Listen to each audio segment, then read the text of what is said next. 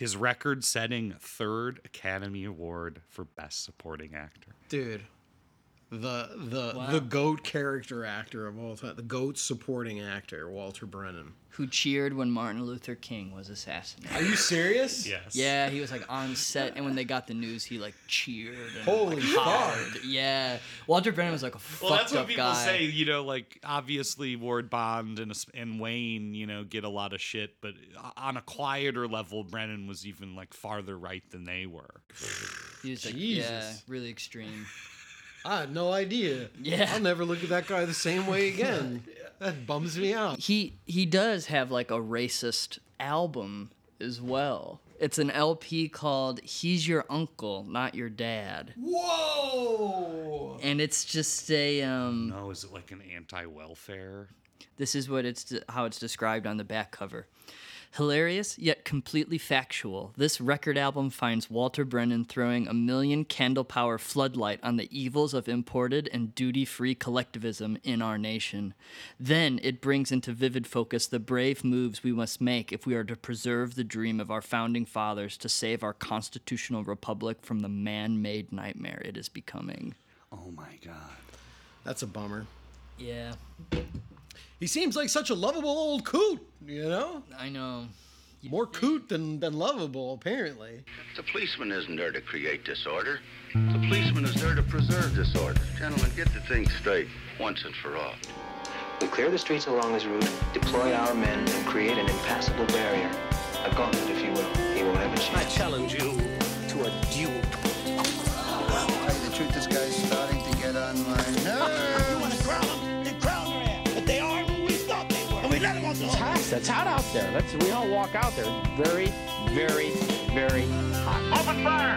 Hello, everyone. Welcome to The Gauntlet. I am one of your hosts, Eric Marsh, and I'm here with. Ryan Saunders. And Andrew Stasiulis. The Gauntlet is a weekly double feature podcast where each week one of the hosts picks a theme and the other two hosts pick movies about or around that topic, and we all get together and run the gauntlet. This week's topic is Take Me Out to the Ball Game. But before we get to that, I want to ask uh, Ryan, how was your honeymoon? Oh, it was delightful. We had lots of fun, and the uh, the Gauntlet episode was a lovely send off as we drove around and enjoy, enjoy, enjoyed our time. Um, we had a great time. Thank you for asking. You're welcome. Do you have any specific, maybe uh, like a movie, uh, Oh. sort of like moment that you want to uh, sort of tell, Oh, tell our audience? Just one, one or two nice things that you saw uh, on your travels. Yeah, we definitely crossed paths with some amusing, you know, movie memorabilia on the road. At one point, when we were passing through a scenic highway in Utah near Moab, they have the Moab Movie History Museum, and it's a collection of material from all the different productions that have passed through Moab because Moab has so many formations that like are now in many people's minds, you know, the image of the West because the, the, there's like so much striking um, like buttes and landscapes uh, over there. Butts, yeah, exactly. Some beautiful butts. And so many productions have passed through there. And yeah, there were some very amusing things uh, inside the museum. It's like in the basement of like a lodge hotel. And like they had things like the Thelma and Louise dummy that was in the car when it drove off Wow. the cliff. My favorite thing was it had a binder of extras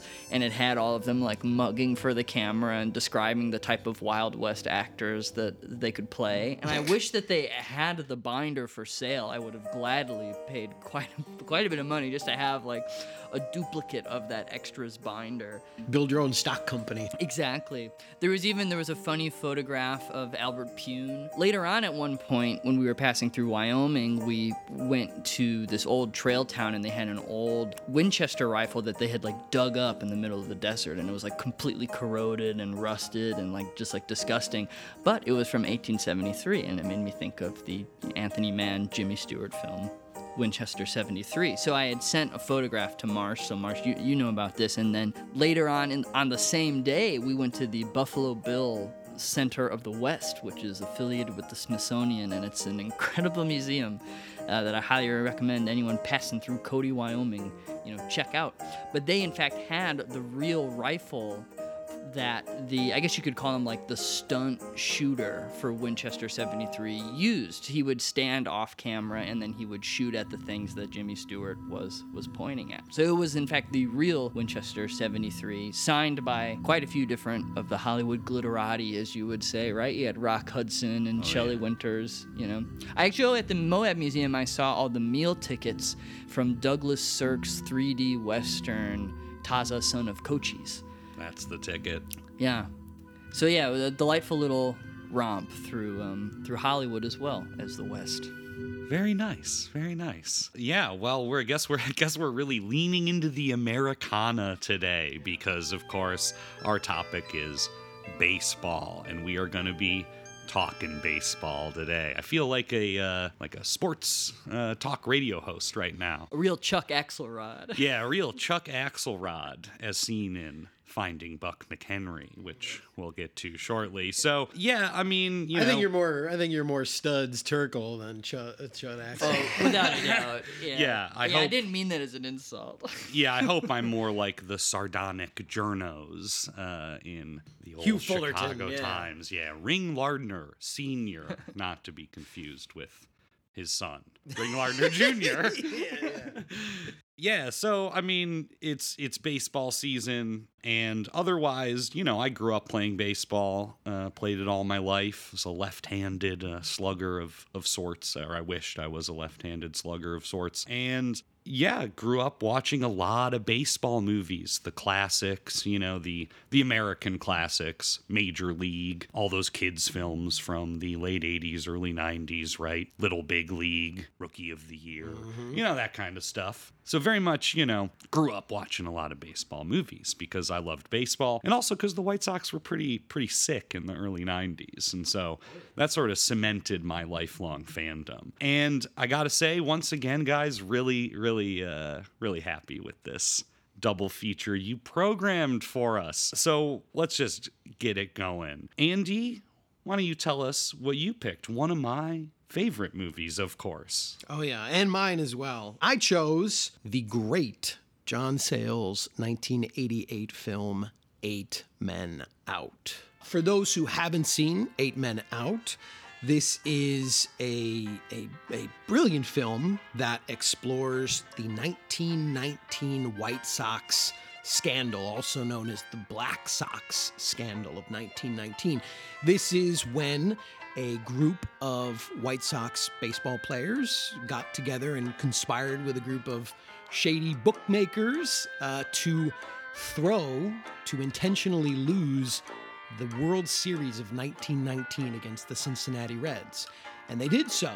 And then it was exposed through the work of several Chicago newspapermen, journalists, two prominent ones that are featured in the film being Hugh Fullerton, who's played by the great Chicago uh, writing legend Studs Terkel, and the other, Ring Lardner, played by director John Sayles himself. Uh, and they sort of led the, well, Hugh Fullerton and Ring Lardner along with some others, uh, sort of helped expose this. And it became a huge scandal. A, a big trial uh, resulted, a big celebrity sort of circus trial resulted.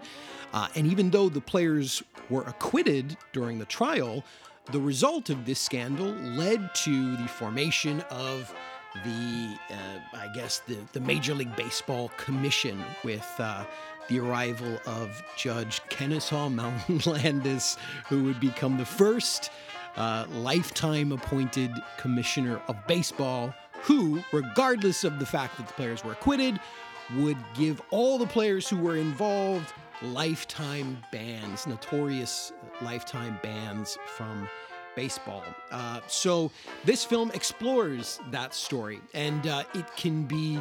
Uh, there's a lot of twists and a lot of turns to it. It's a very beautiful and I, I think a very touching uh, and at times very infuriating film because it is a John Sayles film, so it sort of hits a lot of hits a lot of notes. Um, and yeah, it's just a, a great film that features some really good baseball sequences, awesome period detail for for 1919, and you know, um, a film that really exposes, I think, some of the the darker sides of professional sports. So that's the film that I brought John Sayles' Eight Men Out. Ryan, what do you got for us? So I brought a film from another great filmmaker who unfortunately has had to spend a lot of his career doing for hire work, you could sort of uh, qualify it as. And this is definitely one that shows all the signs of for hire work. Here is a film that was made for Showtime, uh, is based off a children's book,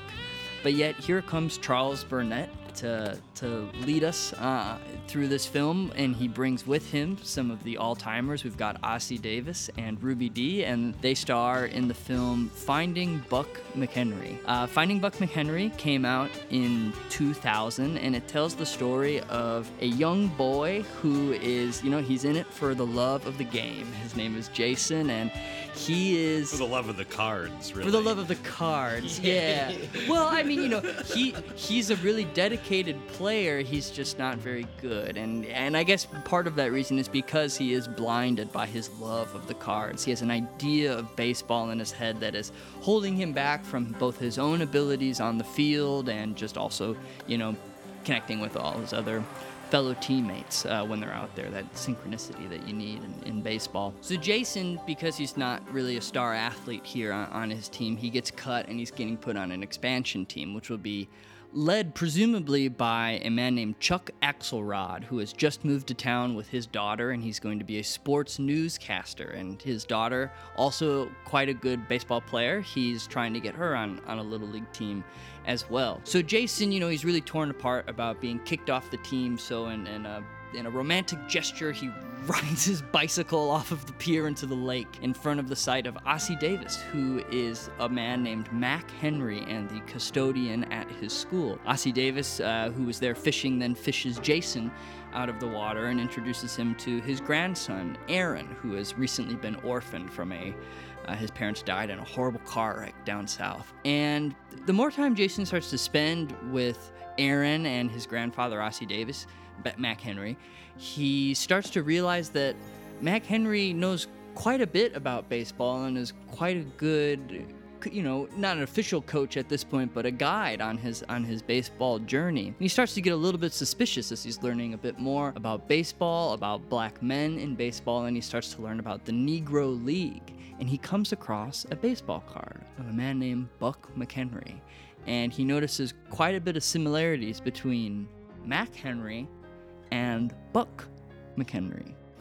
So then begins his journey to sort of, you know, against Ossie Davis's wishes to prove once and for all that his custodian at his school is a legend of baseball who had a scrape with the law and then disappeared from sight thereafter. And uh, we'll get into how that journey goes as we talk more about the film. But yeah, that's Buck, uh, Finding Buck McHenry, the Charles Burnett film.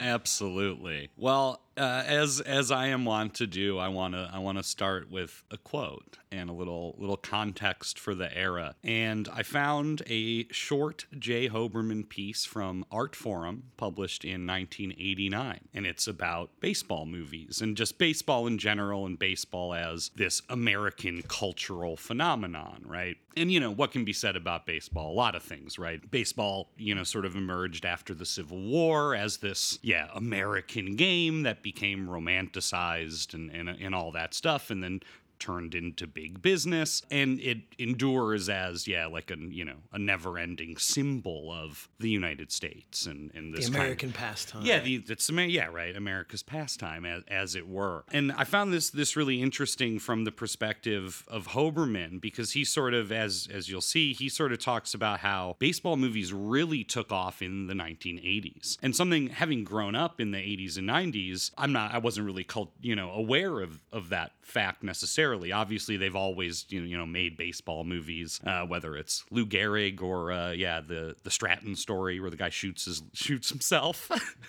uh, and can't play uh, play ball anymore. But really, it's the '80s where the, it becomes sort of a mainstay of of film production and becomes what we think of now as like the baseball movie. So Hoberman writes. Not just a TV mainstay, baseball is also specularized in the movies.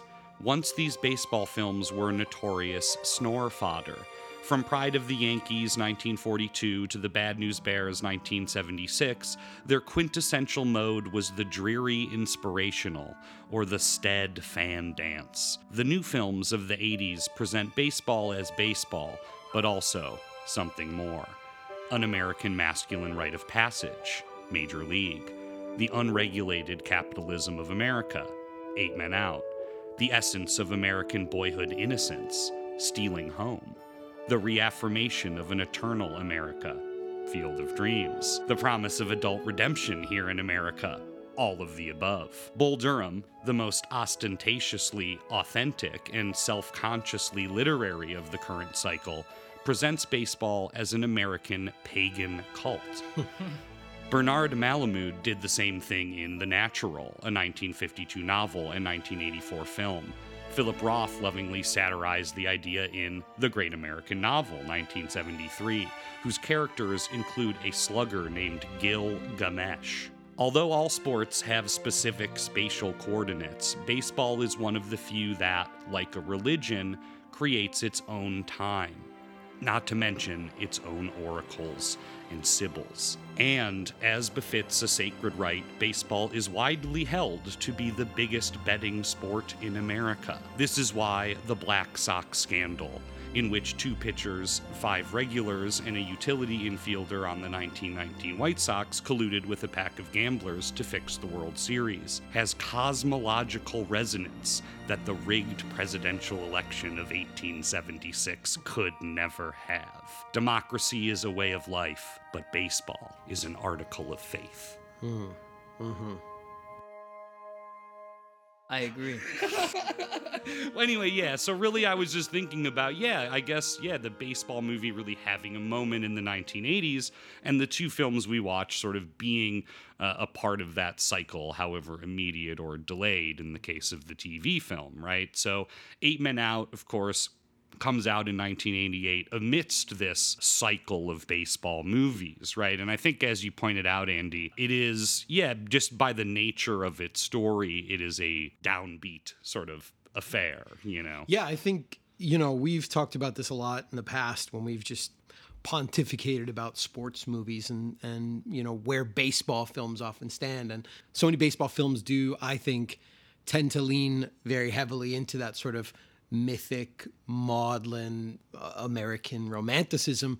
But why Eight Men Out has always stood for me, um, you know, different than so many of those, or you know, outside of that, is that I think Sayles, for some some reasons which we're about to get into, you know, he really tries to strip a lot of that away. Yeah. You know, at the core, this is a film about labor and it's about class struggle and it's about corruption of of many different kinds, right? And I think that there's for him, you know, uh, an interest in not necessarily exploring baseball as sport, but baseball as business, baseball as capital and the issues that arise as a result of, of that. You know, what I found very interesting when I read an interview with Sayles when he was talking about the film was that the thing that first inspired him to to jump into this story was actually the Watergate scandal. Again, this idea of like corruption and corruption of things which are meant to be you know, above corruption, beyond corruption, these offices, these positions, and all of that. But anybody that knows anything about John Sayles knows that nothing is sacred for this man. And for me, Eight Men Out is is really, I think, best viewed as that. It's a great baseball film, but I think what makes it, you know, just a, an, an amazing film in general is this this core which is about more than just simply a game right yeah. but but about how how we struggle simply to exist in a world filled with inequality yeah. And, you know, one thing that I found just absolute like galaxy brain moment watching Finding Buck McHenry this morning when, and I, and I don't want to, I don't want to tip it here because we'll talk about it, but when it's sort of when Buck McHenry's backstory is revealed in Finding Buck McHenry, there's talk about black players barnstorming and throwing games for money for white audiences. And I was, I was howling because both movies movies hit on this very specific, you know, sort of first half of the 20th century baseball thing of yeah, this sort of varying levels of corruption, or in in this case, racism that led, uh, you know, certain black players to throw games because they wanted to keep playing, so on and so forth, right?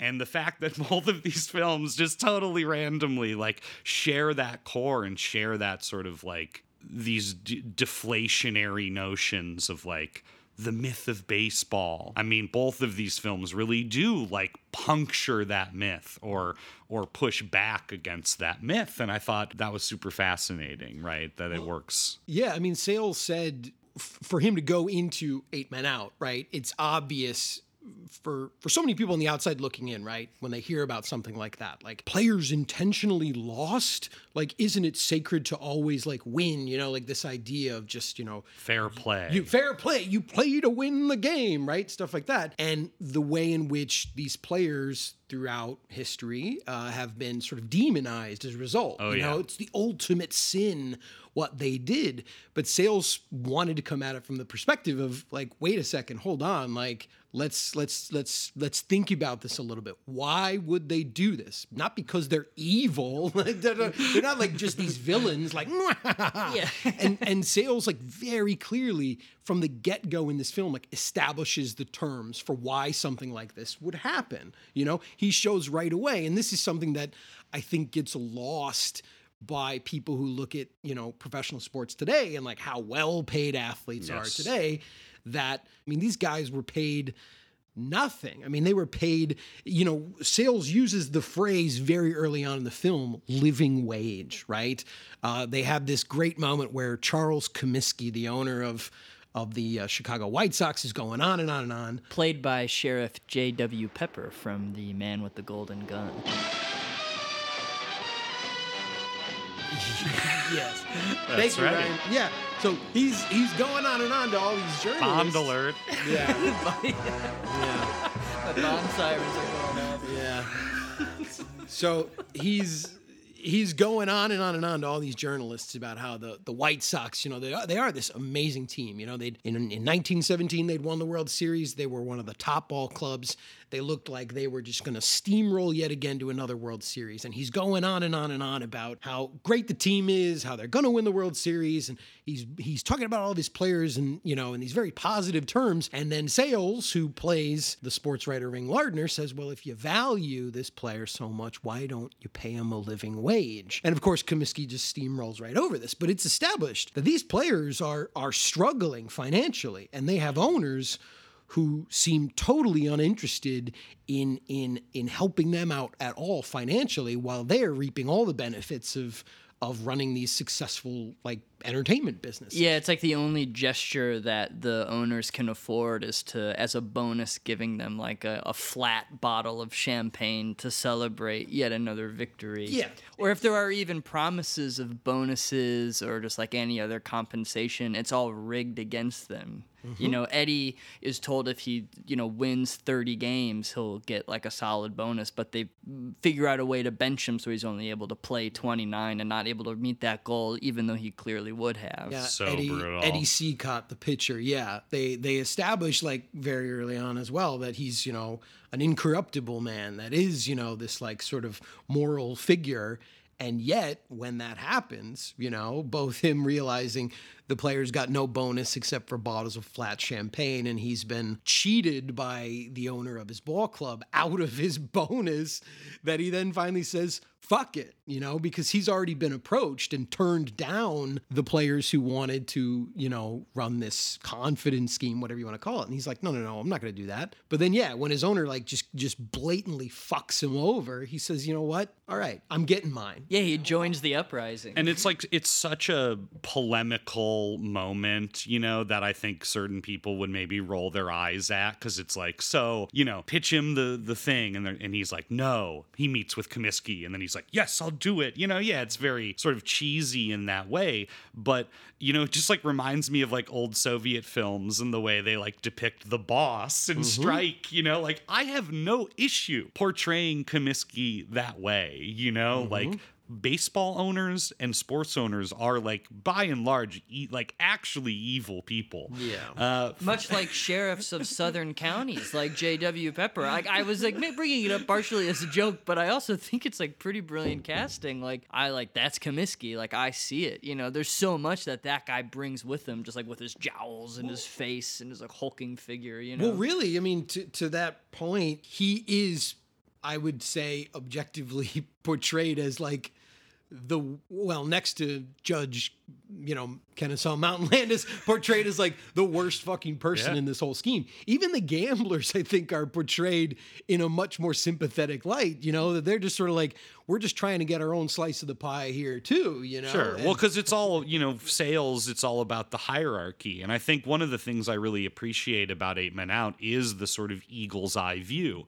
You're going from children on the street to the halls of power to the back rooms of power. This is also very much a film about back rooms, Oh, which yeah. is classic sort of yeah, early 20th century stuff. But I do think like the opening of the film is this extended montage sort of musical kind of thing that goes on for quite a while because it's establishing so much and in addition to all the Comiskey stuff we were just talking about it's intercut not only with the game but with the two gamblers in the crowd played by Christopher Lloyd and Richard Edson who are talking about the fix and, and what it would take and what people can be bought for. And you do get this like dialectical sense that, again, all these players are being talked about like commodities, right? Or they're being talked about in terms of their value, or they're being talked about like race horses, you know, that kind of. Uh, and Comiskey even uses the phrase at one point. I got the horses, Smitty. I got the horses. That's right, right. Talking about his player. It's like in uh, in Michael Mann's Ali when you know Ali is sitting with all the the old you know the white guys from Kentucky and there's all these racehorses in the back, right? That sort of sense of ownership that these guys had. Yeah, it's a really it's a really stunning opening. It reminded me actually a lot of the like first hundred pages of um, Don DeLillo's Underworld because Sure. especially like when it was starting with the kids like attending the ball game and trying to get in, and then like moving around, then you get all these like different notable figures in the crowd. Like it's it's structured in a very similar way. Um, so I thought that was just like yeah, kind of fun. Yeah, Sayles. I I read this great interview with him, uh, and and he was specifically also talking about that opening uh, because he was like, you know, one of the issues he said he was confronting, even with the studios as they were trying to get this film financed, was that they felt that there were too many cast members. There were too many characters. There's so and many. that the audience would have a hard time following it. and, I that, think they did. yeah, and and he said, you know, for him that opening sequence was to an extent like his best way to try to do that, to introduce the characters, introduce who they were, introduce their role in the scheme, and yeah, you know, the issues that they Yeah. would be facing, right? I mean, it really helps that they're all like recognizable faces. That there weren't like, you know, he wasn't filling out the cast with a bunch of you know nobodies or first timers. Like I actually think it helps that like I recognized all of the actors. It made it much easier for a guy like me who doesn't know too much about the scandal itself um, to just keep track of everybody. I never felt Sure. like unmoored. you know? Well, yeah, you're lucky though, because I doubt a lot of people in 1988 would have recognized at least Michael Rooker. Sure. Uh, I mean, I do know that a lot of these guys were in other Sayles films already, and obviously, you know. Strathairn and then some of these other guys are, are well known, but mm-hmm. you know, Sheen. I mean, Sheen and, and Cusack especially is very young. yeah. I know people would have kn- they would have known who. Yeah, he had been in, like, Yeah, Better Off Dead and a few anything. other- they were certainly Yeah. up and coming talent, Yeah. you know, at the time. But now they're just like, yeah, it's. I thought Cusack almost like looked younger in that movie than he does in those teen movies. Honestly, His- he's he's got got, a- like a really tiny baby face in this one compared to yeah, like Better Off Dead and some of those other So ones. fresh and this is a few years later. This is so. You know, a funny peculiar. thing too that I read was uh, in the film, John Cusack plays George Buck Weaver, who is, you know, uh, one of the figures who was a part of the scandal and who was banned, but you know, who- allegedly. right, allegedly, but but uh, uh, who you know. Turns out Buck Weaver didn't take any money, even though he was privy to the meetings. His biggest sin was that he didn't rat on his Yeah. on his fellow players, and you know that's explored in the film as well. But he was originally pl- uh, approached by Sayles to play Eddie Collins, The uh, college guy. the college boy, which is also established. Like so, Sayles talked about that, right? That you know his opening as well was to not portray this team as just this like, you know, romantic, oh, look at these guys, they love each other, this great team. Like right away, he's also establishing divisions within the team, this sort of class division, because you have this guy, Eddie Collins, who was a college boy, went to Columbia. And you know? learn that he has a good contract, unlike the other players, Right. because he had been traded for, and he, a college guy, had negotiated like a good salary Right. before that was done. You and, know, and there's this like edge between the players as a result of that. But but Cusack was originally approached by Sayles to play this character, but that Cusack said no to him. He turned it down because uh, I think Eddie Collins plays second base in the film, and Cusack said. I'm a third baseman. I baseman." can't turn a double play. like he, he's like he's like I couldn't. Do, he's like I figured there's no way I could pull off a believable double play. But again, I think that's also an interesting point because for as much of this film that is about you know, as you said, Marsh, like the, the things that are going on behind closed doors and in hotel room hallways and in oh, saloons, yeah. there's a lot of baseball that's actually played in this film. You know, you see a lot of really great and I think very well done baseball sequences. And Sayles, you know, was like these guys were for the most part, you know, this is not CGI. I mean, these guys were really pulling a lot of this stuff off, right? You're not pretending to hit a baseball. Like at one point, even DB Sweeney like had to hit a triple, like, and they were doing it on camera. And DB Sweeney, who plays, yeah, because that's a wide shot, long take where it dollies in the opening, uh, Mm-hmm. and you see, you know, Joe Jackson round all the bases as the camera's like dollying into third base. Yeah. And he had to hit that triple. And not only that, DB Sweeney's right handed, but Shoeless Joe was a lefty. So DB Sweeney had to hit Ah. a triple on camera as a lefty in the box. I That's mean, hard as hell. Yeah. So there was like concern for some of the actors about like being able to pull a lot of this stuff off, you know, and to do it on camera convincingly. Yeah, I mean, not to undermine that, but I will say one thing I thought was kind of amusing about the film was when they are throwing all the games, all I could think of, I was like, man, like these guys aren't very discreet. Like, you know, they could be, and I wasn't sure if that was just because, you know, m- most of those games like end up functioning as just a compilation of them failing Right. plays on purpose. So in your head, you're like, dear God, like these guys. But that's also, you know, uh, established because, you know, when so word gets around as they're entering the series that the fix is in, right? That's when uh, Hugh, Hugh Fullerton and Ring Lardner sort of start looking at the odds and going, wow, you know, the White Sox were these, you know, big favorites to win and the odds were with them. But then just as the series was beginning, the odds wildly shift to like even money. And that's when they say, hey, there might be something going on here, right? Something we don't know about. So Hugh Fullerton, this this sports writer played by Studs Terkel, says to Ring Lardner, played by John Sayles, like, how about you circle all the plays that seem fishy to you, and I'll circle all the plays that seem fishy to me, and we'll compare later. And they're from the get-go also looking at those plays, going, well, are you fucking kidding me? Like, this is so obvious. There's a really you know? funny moment where I think it's Studs. He circles one of the innings and then Sayles like looks over at it to kind of nod. And I was imagining, you know, Studs being like, "Hey, like no cheating. Like we're supposed to compare later. Like quit peeking at my paper." You know. Well, you know, it's actually brought up in uh, Finding Buck McHenry. So you're saying you threw games for money? No, I'm saying that if we wanted to be invited back, we lost. Must have been hard to lose. Yeah, make it look convincing. It was. And I think to answer your question, Ryan, they did a very bad job of it Yeah. because it would be like Michael Jordan losing the finals and just like being bad. Like that wouldn't happen. Right. You exactly. know, that's like the equivalent. Yeah, they were the best team. Yeah, they're Like- not even discreet leading up to it. It felt like they were like telling everybody and their brothers. Yeah. You know? Well, they have open contempt. I mean, you know, various players to varying degrees are more comfortable with it than others. Like Hap Felsch, played by Charlie Sheen, who's sort of he's the center fielder who's depicted as a kind of like barfly and a party boy. Yeah, he's telling everyone like throughout the movie. He's bragging about it.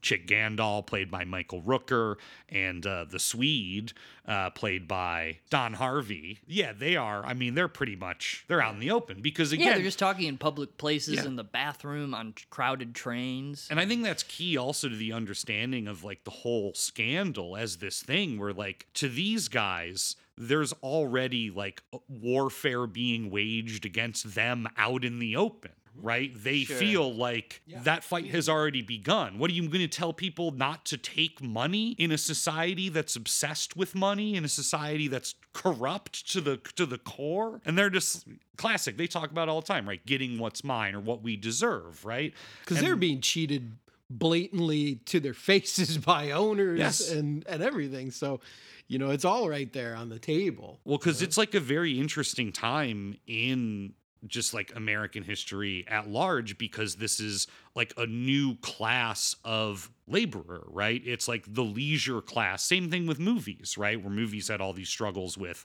unions and labor because the rise of the entertainment industries and sports included. And so there's no precedent for what these guys are getting paid or getting paid what they're worth as this sport explodes, uh, particularly at this time. And even further, right, the fact that it's 1919 it's just after world war one. There's a rampant nationalism and americanism that's tied up with baseball. Uh, and again that's you know to me like you you you said it it's a good baseball movie and it's also a good like political sort of polemic because obviously that's what Sayles is interested in how baseball even this scandal gets wrapped up with anti-communism with anti-labor and that's what's going on in 1919 that's mm-hmm. the red summer. So just the tapestry I, I you know i love it and i love how it it goes through all these yeah just i mean it is so much and it is so like i mean i guess ryan i'm curious it was your first time seeing the film. I would be like i've seen this film too many times to like know how it actually feels to see it with like how many characters there were. Were you just like riding along? You know? Yeah, I was pretty much just riding along. I mean, it's an interesting question because there are so many things I love about the film. Um, and then when I had like looked up Rosenbaum's capsule afterwards, it made me laugh, and I like the film way more than he does. But I actually don't disagree with like the majority of what he says. Like, I mean, Rosenbaum calls the film stylistically pedestrian, and I wouldn't go that far. But there were times where I, I do wonder if maybe because he had so many people involved and all these actors that there are things that like there are, he has a couple like gliding camera movements where like you know you're following two people and then he picks up with the next people and it never felt super smooth to me. It felt like very directed in kind of like an intrusive way but that doesn't really take away wh- from like because i'm like fully with his argument with the film and i think it's very clearly developed and i think that that in and of itself is like quite impressive um, just specifically like the connections to labor and all of that. Like to me, while watching it, I'm not thinking like, oh, this is just like a boring baseball movie. I'm like, this is a film about so much more. So like specifically as like eh, my first encounter with it was, was like extremely rewarding in in that sense. I, I I personally wasn't really rolling my eyes at like you know those polemical moments, like you know when when Eddie does, you know, he's like, "Oh, I'm I'm going with it." Like, because I do agree, there is like a sort of a like like a Russian righteousness to like you know the workers' uprising. Like, I did enjoy that, and I guess having gone in, I actually didn't know how underpaid baseball players used to be. In my head, it is very much like star athletes because it was almost a question I had at first. I was like, "Well, what is the issue here?" Like, And you know, I, I think it's important to point out what Sayles also says about this film, which is, you know, that it isn't just about, again, these players, right? And it isn't just about baseball. And that, you know, for him, this is about humans and people and our frailties and our failures. And uh, another great quotation from him about like, the inspiration, as I said, you know, this film sort of first kind of popped into his head when he was inspired by Watergate and the scandal involved with that and all this stuff. And he said, like, you know, this film is also about conspiracies, right? It's it's about this big conspiracy that that falls apart, and it falls apart during the series, right? Like as you said, you know, when it's like, isn't it obvious? Yeah, it was obvious to everybody who watched it, and it was like immediate that people were like, "What the fuck?" And everybody starts double crossing each other while it's happening, and it just com- and it almost unravels because at a certain point the players start saying, "Well, fuck it, let's just win. We haven't even been paid yet." Yeah. they were promised to be paid like Up why- front. up front and and with bonuses after each game that they threw they started to not see any of that money and then they turn around and win a couple games and say well fuck it right and then the the gamblers come back and say no no no uh, like we're gonna kill your family we're gonna fucking kill your family like Exactly. and they're like oh shit no like we gotta follow through with this like you can't double cross these guys as a first encounter, I was quite lost after game three. Um, in terms of like, wait a minute, have they been paid? Have they not been paid? There no, there's a couple scenes where they yeah they confront like Abe who's working for Rothstein and they confront him twice I think throughout the series and both times he's like the money's tied up and the second time they like threaten the players with guns they're just like we're not paying you go away Well, yeah, because it's, I guess, yeah, in that sense, it's a little confusing, right? But like the whole thing from the gambling perspective starts with those two guys, you know, Sleepy Bill and Maharg, these guys who are like, hey, we got a pretty good idea here. Yeah. But they don't have the capital to put up front. So they've got to go to some of the bigger bookmakers, some of the bigger gamblers. That's where this guy, Sully, comes in. the- Sports Sullivan Sports Sullivan, Sully, this guy from Boston. And then, of course, they also take it to eventually the, the big man himself, you know, Arnold Rothstein in New York. And Rothstein right away is like, no. And he sort of says no because he's like, this is going to get out. This is too obvious. And all these like nickel and dimers, as he calls it, getting involved. He's like, how long do you think before this thing gets out? And like, we don't want to be associated with that. But he also knows that if Rothstein's involved and he bets on Cincinnati, it's going to shift the money and it's going to not give him a good payout. But anyway, all the gamblers then they still sort of figure out ways to get through it because they're all sort of like, well, if you give me some money, then I can put it here. But then they all themselves bet with that money on the games, hoping for big payouts. But when one of the games the players win, like all those gamblers get busted as Yeah. a result. So they no longer have the money. So it is kind of confusing, right? It's like, but it was probably extremely confusing for them, them, too, because they were like, you said you're going to fucking lose. I put all the money on it. Should have been a sure thing. But there's no such thing as a sure thing. But again, that goes back to this quotation I wanted to share um, from Sayles, where he was saying, you know, this is about conspiracies. And what he says is most conspiracies fail because their perpetrators are a bit ashamed of what they're up to and don't have enough meetings. People think everyone's on the same page. And then you get a loose cannon like Gordon Liddy running around, you know? And like, it was like the Watergate thing, right? And that's what he said about this. It was like these guys all had this scheme, but they fucked up because they didn't coordinate. And and they they blew it. They lost they won a game that they should have lost. They lost a game that they should have won. And all these gamblers, as a result, started to fucking turn on each other and double cross one another and deny people payouts that they were promised, which in turn sent the players off on their own to the point where they were like, well, fuck it, the whole thing's off then. Screw it, you know? So as a result, like, yeah, it's just it was like this really poorly planned conspiracy. But also, that's almost like deliberate, right? Because once Rothstein gets involved, he really manipulates it to the end at a remove. And I think, again, that's part of sort of like, you know, Sayles's perspective. Obviously, who gets away? Not the small time gamblers, not the players. But Rothstein does. Mm-hmm. He's like on a boat going on vacation with all the the secret millions he made from betting on it. And so like cuz he yeah, he turns them down and then immediately makes a phone call to another guy and is like, "Hey, we, we'll do this or mm-hmm. whatever," right? He's he's already backstabbing people the minute it's proposed to him. Yes. And it's Michael Lerner, by the way, uh, looking very uh, thick and, oh, and he's, nice. he- he's great. He- He's very wide. He's Oh, like the yeah. size of three I men. fucking, I fucking love him. Also, just really quick note on on my mortality. But now that I'm you know a little older, I look at Sayles and Lerner in this film, and I and I and I go, oh, they're not that old. no, You know, when I was a kid, these guys seemed like ancient, but I was really I was really shook at how I was like, oh, he's David Strathairn's probably my age. That's that's embarrassing. Anyway, Well, yeah. sorry. Mm-hmm. just- but again, like to your point, you know, I, I think it's it's again, it's you know why this film to me is like it's it's.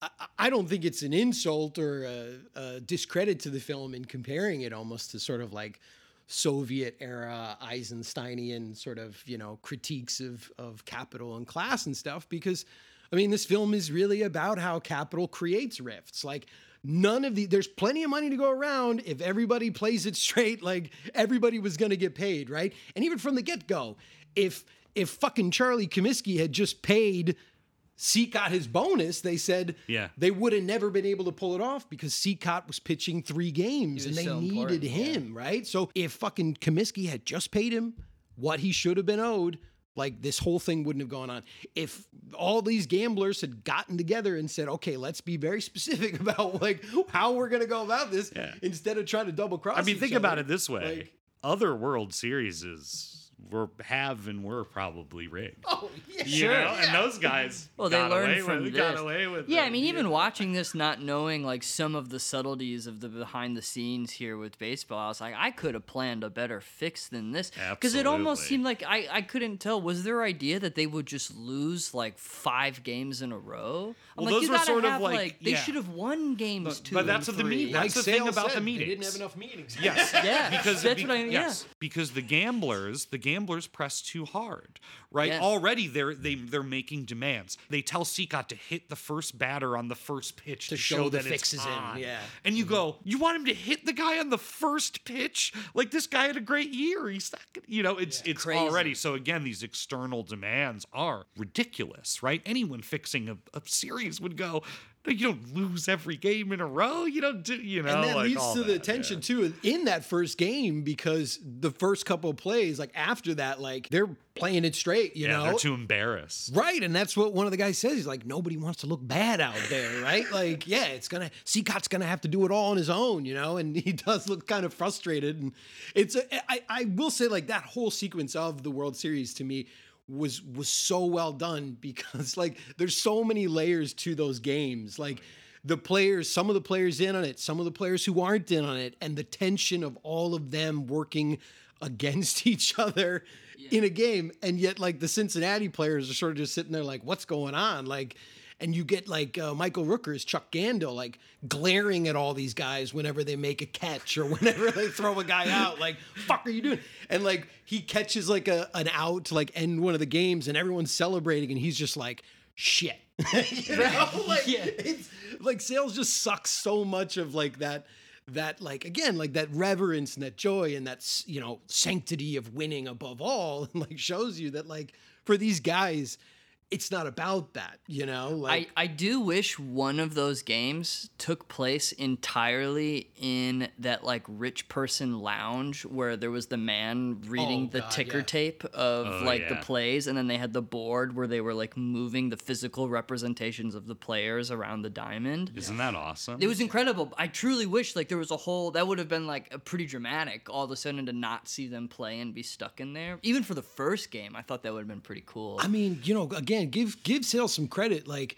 for a lower budget, relatively a lower budget film, like he gets some really amazing period detail, like in this film set in 1919. Like I would have never guessed that it was a lower budget film. So yeah, totally. I agree with you. Yeah, well, that's the hard thing about doing any sports movie is that inevitably, if you want any kind of realism at all, it's going to cost a shitload of money.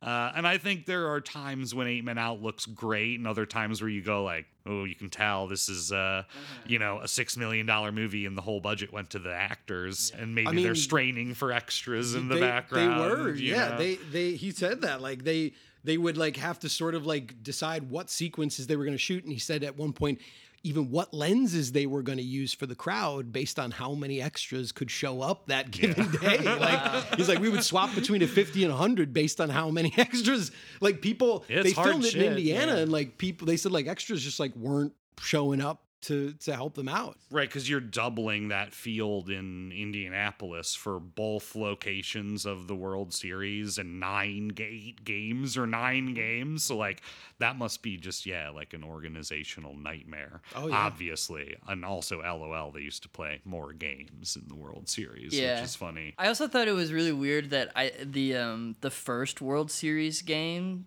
it, it all felt like one like crazy inning because I don't think in the first game you ever see the Sox like up to bat. Like it's always Yeah, it's just, just, like them. Eddie getting fucking creamed and them making errors or whatever. Right, yeah, but I was like, wow, what? I'm like, because at first I was like, man, the, these guys are really obvious. They're doing this all in the first inning, but then I realized it was the entire game. But Um, even then, I mean, yeah, like again, the film is is packed to the gills, and I and I do think you know it's like the more I think about this film, the more I love it, and the more I also realize like why anyone wouldn't like it. I mean, it's like he's just systematically going through the games, showing you the highlights, showing you the in between. You know, like it really is this going through all this stuff very dutifully. And I, uh, He said that they had like back then, you know, I guess whatever you'd call it, like the game cast now you'd call it of the game, were like extremely detailed. Like it wasn't just like hits and outs and runs, but he said like the the original like documentation from like the World Series, you know, the stuff that they would use for those like tickers that would go to that like gentleman's sporting club or whatever. Yeah. Like he said they were like extremely detailed, like where players were on the field, like their movements, like what they did. So he's like, man, we just we had it all. Like we were just storyboarding around like how these plays actually unfolded. They weren't like imagining like how it went down. So, you know, I think again, it's like this sort of like you said, Marsh, it's extremely detailed.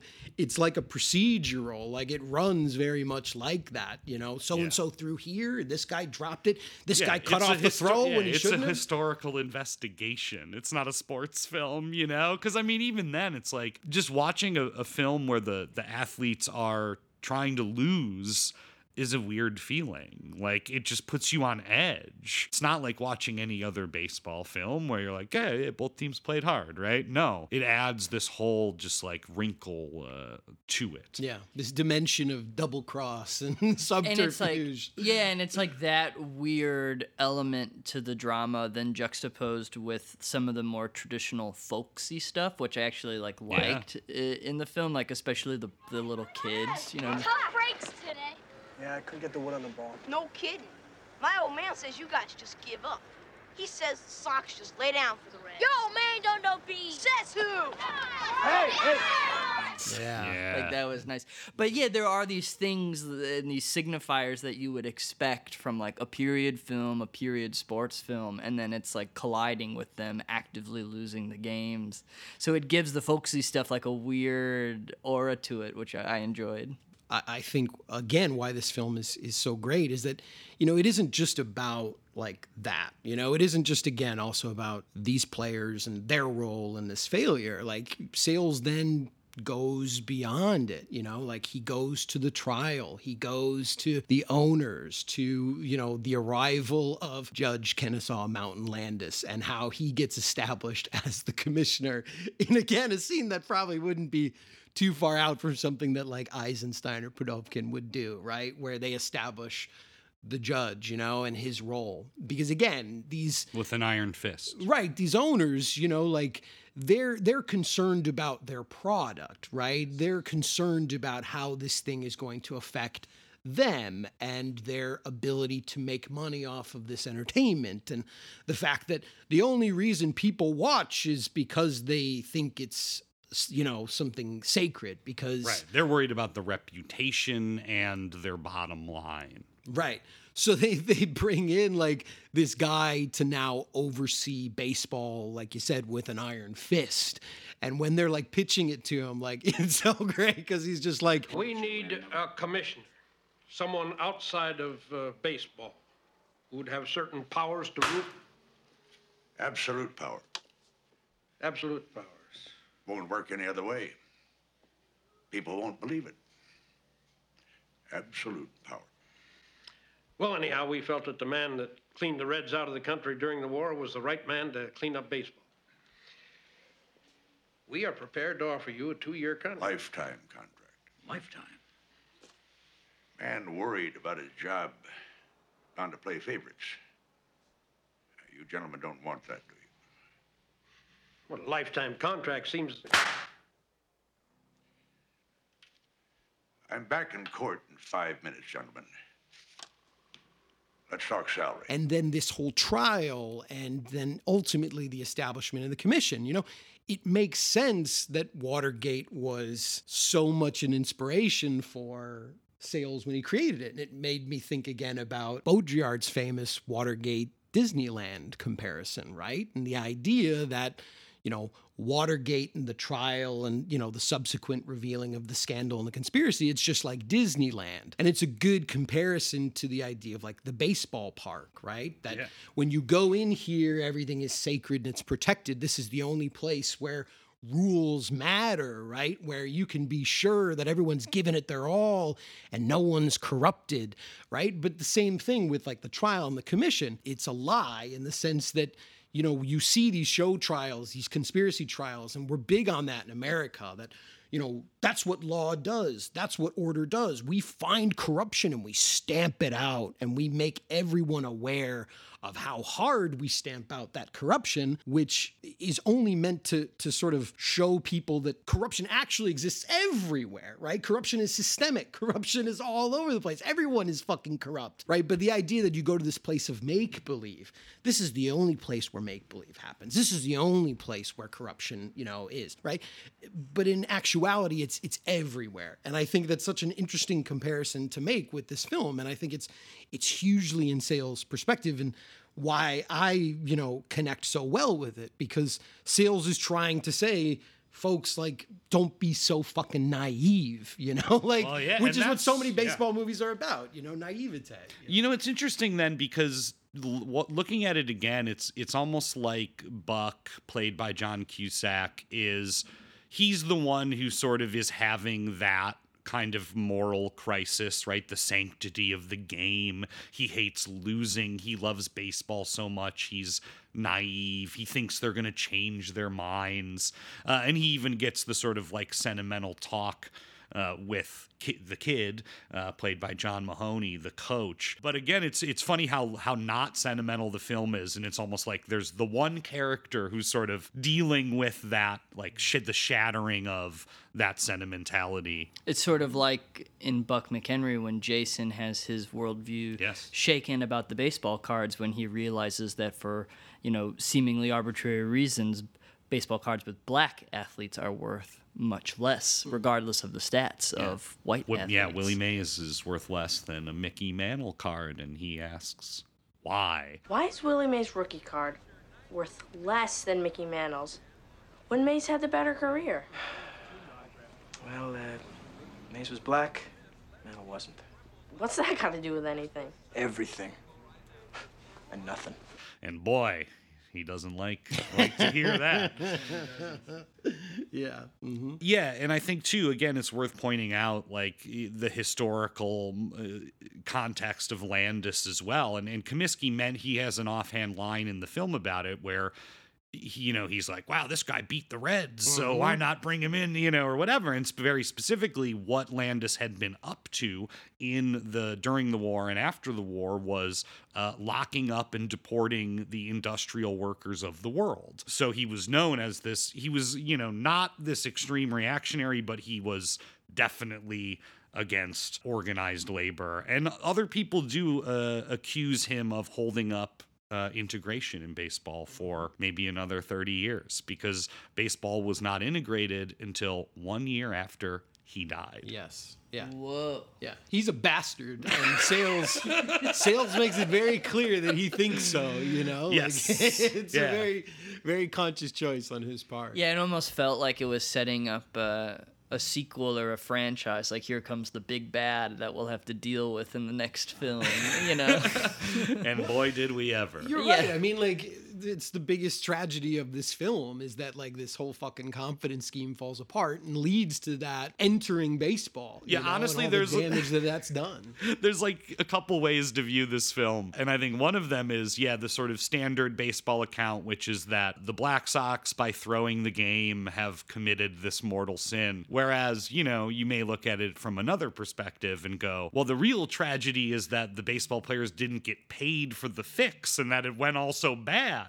You know, if that all had just worked out, no one would have been wiser. And it would have been just another corrupt engine uh, churning in our country, you know? But no, we had to have a trial about it, you know? One other connection between these films that I thought was very funny comes early on in Eight Men Out, towards the end of that long opening sequence when the journalists are sitting in the crowd. And John Sayles, as Ring Lardner, says to the custodian who's come down the steps and he starts sweeping, who is, of course, African American. Hey, Winslow, your boys look sharp.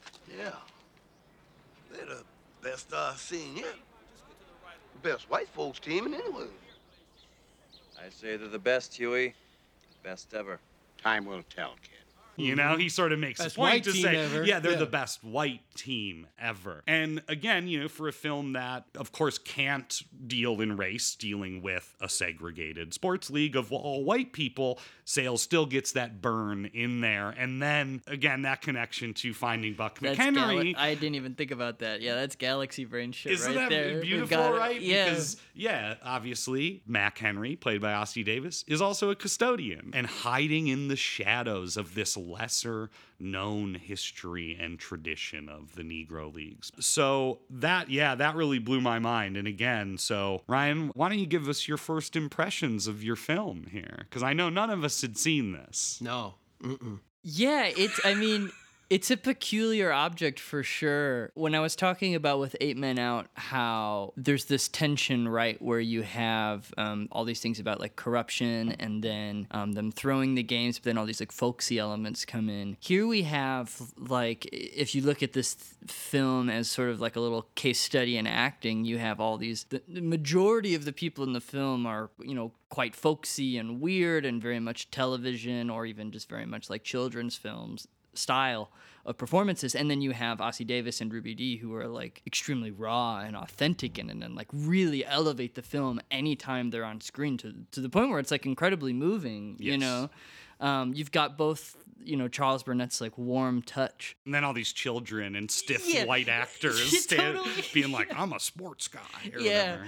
yeah, The kids are really funny. Uh, They they're extremely consistent throughout, both in like how bad, but also how endearing they are. Like I love the introduction of Jason when he's like biking. Is he with Tug? Do you remember? Yes. Who, yeah. So there's this, this like there's a chubby boy on the team. He's the catcher. His name is Tug, um, and he's like a source of fascination for Charles Burnett, um, even though he's sort of like hidden in the background of much of the film. But yeah, Jason's like riding his bike with Tug, and like here comes Chuck Axelrod, sports newscaster. You know, he's he's pulling in with his daughter. They they got the top down. You know, they're enjoying the new town, and Hey, pizza guys.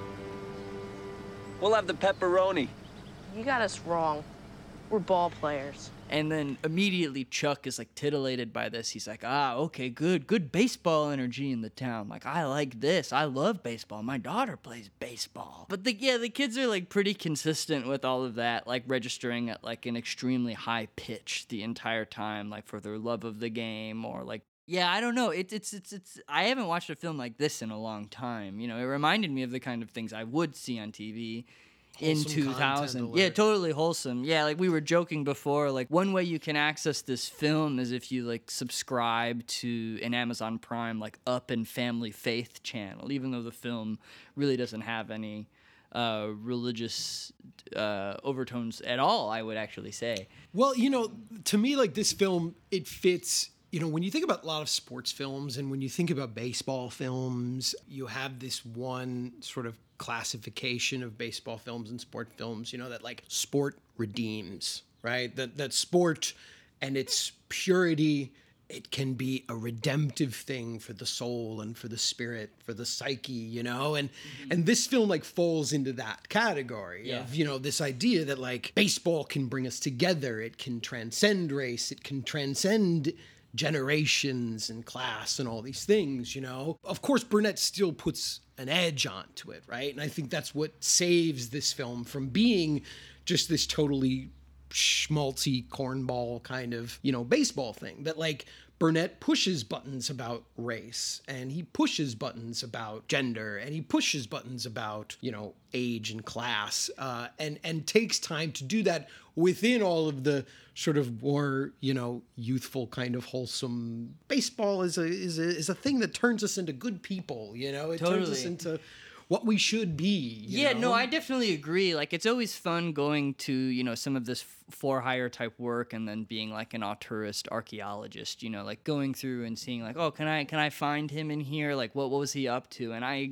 think you hit it. You know, you you, you hit right on it. Like, there's he sort of abandons the stakes for Jason like halfway through the film. Like, you know, you're sort of led to believe that this is going to be some sort of coming of age for Jason. And then eventually Jason simply becomes like a plot function to sort of guide us on our understanding of like what Well, led Ossie is- Davis to be this custodian and like the world that like put him here. there's a really dark moment that Ossie Davis has where because partly like this kid can't understand even like you're this great baseball player. You're this guy. You won 90 games in three years or whatever. Like, why would you want to hide? Like, why would you want to be anonymous?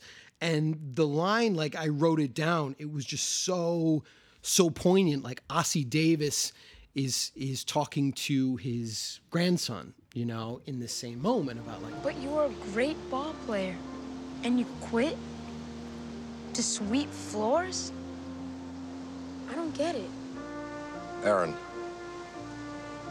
you know what it was like when you lost your mom and your daddy? The pain. Well, there's a pain that's almost as bad as that one. Black man's pain.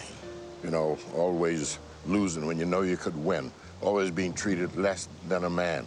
Now, Jackie Robinson could turn the other cheek, but I couldn't. you know, and he's he's like he's hitting upon this like you know race and segregation and you know being crushed by this system that keeps these players out of the limelight that keeps them out of success that keeps them out of you know financial equity and all of these things And- beyond like yeah you know just like how Ossie Davis was kept out of Hollywood by being blacklisted for his political beliefs, right? He himself has that added layer of personal experience that brings so much gravitas to this character, Mack Henry. I mean, yeah, like honestly, this felt like a Charles Burnett film to me, uh, except for except for like the the treacly score.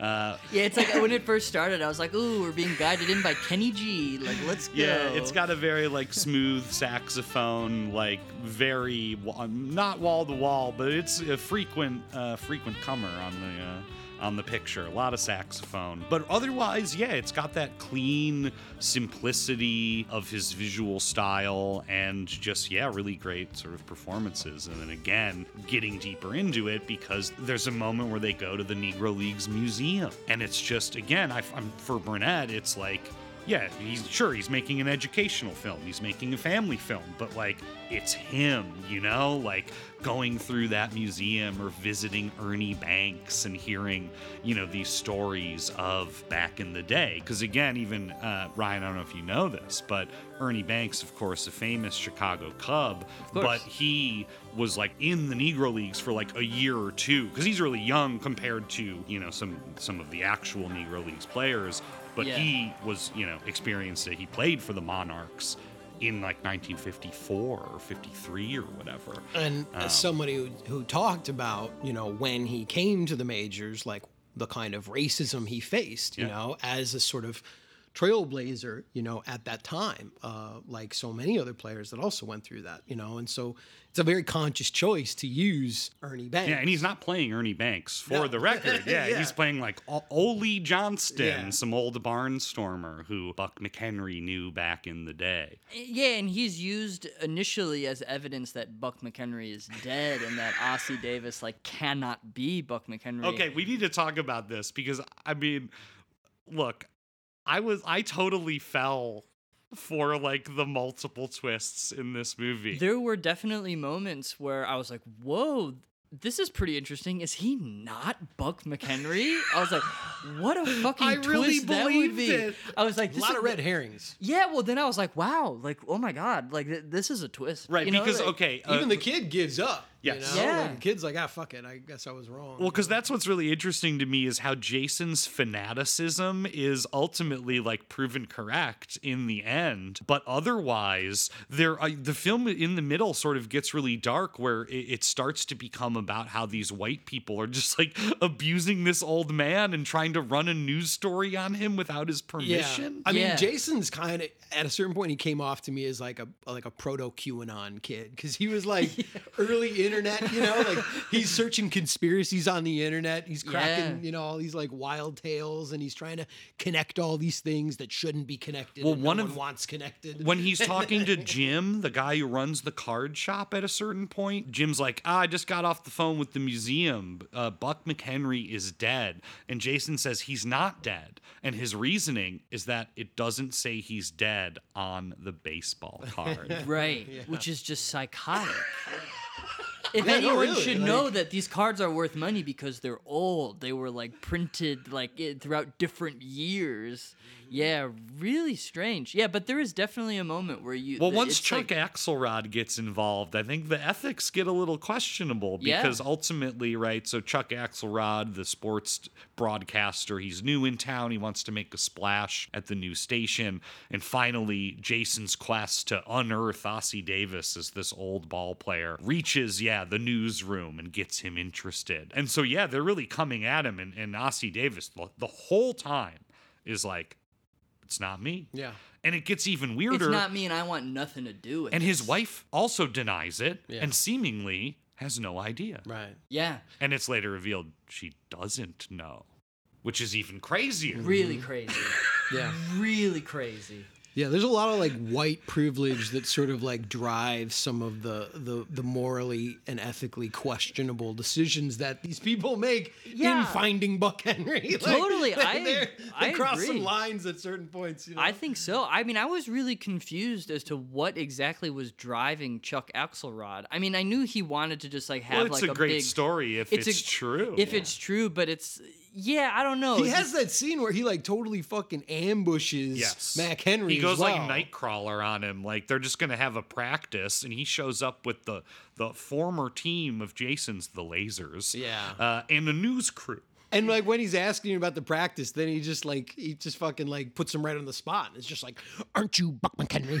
You know? and he's like, what are you talking about? Though we were just pl- playing a game here. Like, come on, man. Like, we're gonna get all serious about this shit. Right. He's dead.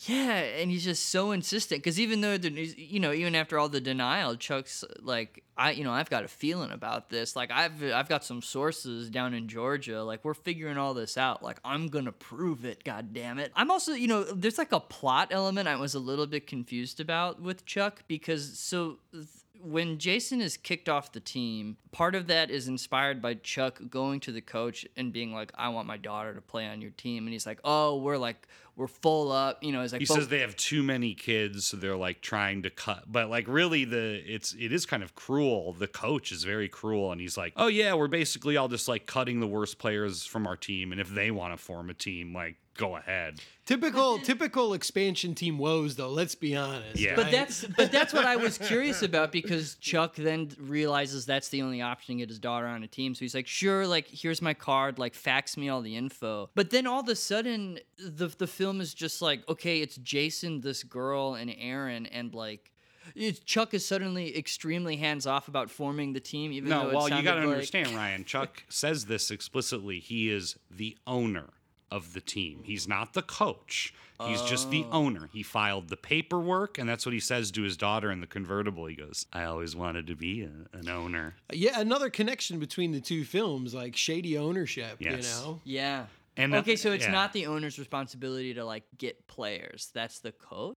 Well, in real baseball, it's the general manager who Gotcha. is between the coach and the owner. I guess I just assumed that was what he was signing on for because Right. he said like fax me the kids' names. No, but but, then he's they're kind like of hands off. Yeah, they're like starving for players and like, what are we gonna do? He I'm like, tells well, what his about all daughter the to- names that were faxed to fucking Axelrod? Well, he tells his daughter just go around and recruit these kids, and then he just goes off to work. I mean, he is a single working dad. I think that's also an interesting. That's true. There are some, some interesting wrinkles like that, right? He's a single working dad. He's got a daughter who's really good at baseball, and he's very like insistent that she play baseball. She's very good at it. This sort of like gender equality element uh, to it. I do like all the scenes when like it's just adults talking to each other, like Chuck Axelrod talking to the coach or Jason's dad talking to the coach. Yeah, they're doing like seedy stuff, but they're also like very respectable and polite and just like making compromises. Um, like I think about the scene where the coach is like tending to his fish, where Jason's dad's like, "Why, why did you cut my son?" And he's like, "I,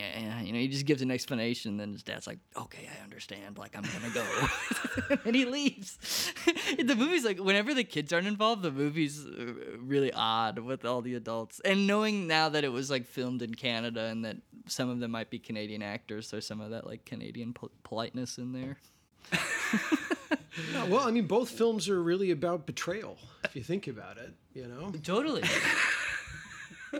there's a lot of, a lot of double dealing, a lot of double Yeah. crossing, a lot of. Well, shady yeah. ownership. We should say too. So yeah, this expansion team they have, and this is another part of Jason's quest. Again, he's certainly not re- revealing or finding Buck Henry for any like legitimate good reasons other than he wants to use it to advertise their team so they get more players because they If only we have a famous coach, then they'll flock to us. yeah. You think that's Jason's motivation? That's definitely Chuck. Because he wants to be on a team. Like he wants to play ball. Like he's Ah, you know. seems just so much more like fanatical and emotional I for think him. he becomes that, you know, Yeah. because he loves baseball. Like he sees baseball as, you know, that thing we've been talking about, this sort of romantic, mythic thing. You know, it isn't just a game. You know, for him, it's it's everything. It's his whole life. I mean, his room. You know, they they go into t- detail to show all the sports memorabilia in his room and the cards. You know, and and for that, you know, they hold this iconic status for him. So I think once, you know, he realizes that he might be close to one of these iconic figures, he has to prove this. He has to prove Sure. to himself that this thing he's built his entire life around, it isn't what one of the one of the kids on the lasers describes it as. You know, one of the kids on the laser says, Still living in a house of cards, Jace.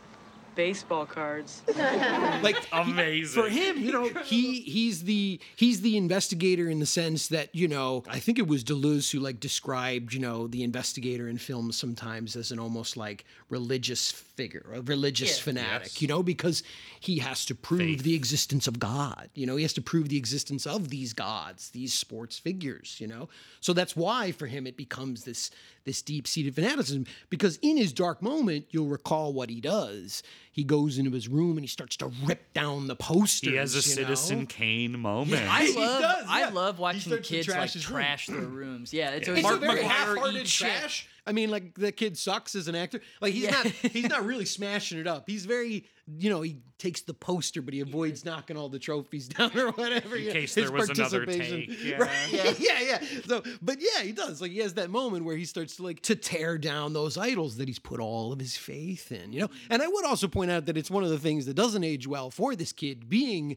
that you know his biggest idol is Mark McGwire, who again draw whatever kind of ironic connection you want between this that was eventually Yeah. unmasked as one of the most notorious cheaters, if you call it that, in baseball history. The steroid scandal.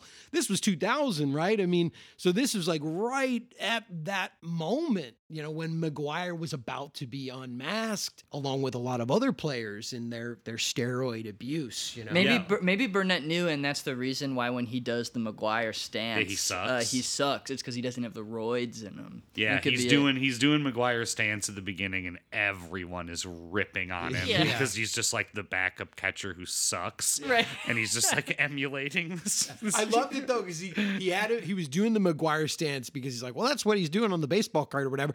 And then uh, you know, Ossie Davis, Mack Henry, or Buck McHenry, whichever you'd like to call him, he comes in and he's gonna fix his baseball stance, and he he switches him up to like a Jeff Bagwell stance. You Yeah, know, he gets puts him him, in the chair. Yeah, he's like, sit down in this chair. It's a great scene, and he takes the chair out and he's like, that's how you got to. And he squatted so low, like Jeff Bagwell. Like I love that. And they're like, "Wow, he can coach," because then he like hits Yeah. him But then the kid switches it up later and he goes right back to the stand up, Right. you know, McGwire stance. I do love the idea though of Jason as like a Deleuzian religious searcher, and I, I like you bringing up the bit where he's like staring at the cards because there was a funny moment when I was watching it and Molly was in the room and he's looking at the the baseball cards and you know thinking about his coach and he's like, Mack Henry.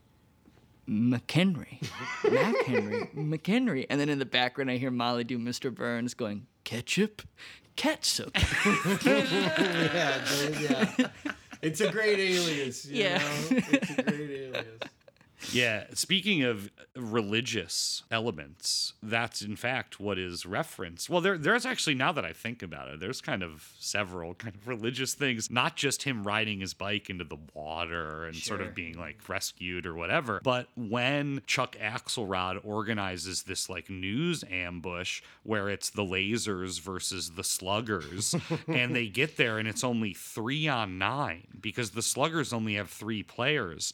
And David and Goliath. Yes, and and and the kids are like, "Fine, we'll play." And I'm thinking like, "This is insane. How are you going to play a baseball game with three players?" And Ossie Davis is hesitant until Axelrod says, "Yeah, it's like David and Goliath." And then they and then they play and because Aaron, you know, Ossie's grandson is such a good pitcher, he's just like striking out the entire other team and they do end up winning this practice game. Yeah, but then there's an incredible moment where Kim and Jason are on the bases and Aaron's up to bat. And the pitcher is starting to get the idea. It's like, well, if I walk them, then they're out of play. They'll have to Yeah. forfeit. They'll have to forfeit because then They're they'll, stranded, the, the, you the bases will be loaded and then no one can get them Runners out of left there. on base. Yeah, Three. and what happens? And what happens? Fucking Tug, And Tug, stands up, walks over to him. He's like, Are you afraid to pitch to them? I don't have to. We just load the bases and they're stuck, right? I don't want to win like that. Tug, this thing's gonna be on TV. You want to win like that on TV? Fine. You're the captain. Yeah, Tug upholds the sanctity of the game. and then Ossie looks at him and says, You're a good man, Tug.